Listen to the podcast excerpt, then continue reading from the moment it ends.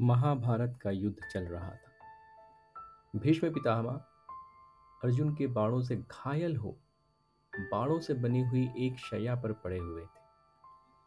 कौरव और पांडव दल के लोग प्रतिदिन उनसे मिलने जाया करते थे। एक दिन का प्रसंग है कि पाँचों भाई और द्रौपदी चारों तरफ़ बैठे थे और पितामह उन्हें उपदेश दे रहे थे। सभी श्रद्धापूर्वक उनके उपदेशों को सुन रहे थे कि अचानक द्रौपदी खिलखिलाकर हंस उठी। पितामह इस हरकत से बहुत आहत हो गए और उपदेश देना बंद कर दिया।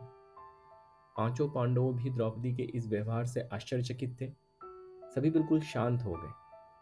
कुछ क्षणोपरांत पितामह बोले, पुत्री, तुम एक संभ्रांत कुल की बहू हो। क्या मैं तुम्हारी इस हँसी का कारण जान सकता हूँ?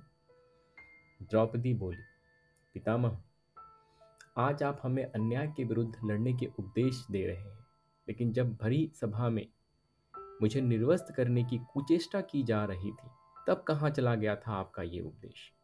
आखिर तब आपने भी क्यों मौन धारण कर लिया था? यह सुनकर पितामह की आँखों में आँसू आ गए। कातर स्वर में उन्होंने कहा, पुत्री, तुम तो जानती हो कि मैं उस समय दुर्योधन का अन्न खा रहा था। वह अन्न प्रजा को दुखी कर एकत्र किया गया था।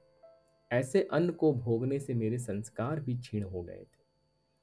फलतः उस समय मेरी वाणी अवरुद्ध हो गई थी और जब अब की उस अन्न से बना लहू बह चुका है, मेरा स्वाभाविक संस्कार वापस आ गया है और स्वतः ही मेरे मुख से उपदेश निकल रहे हैं। बेटी जो जैसा अन्न खाता है, उसका मन भी वैसा ही हो जाता है।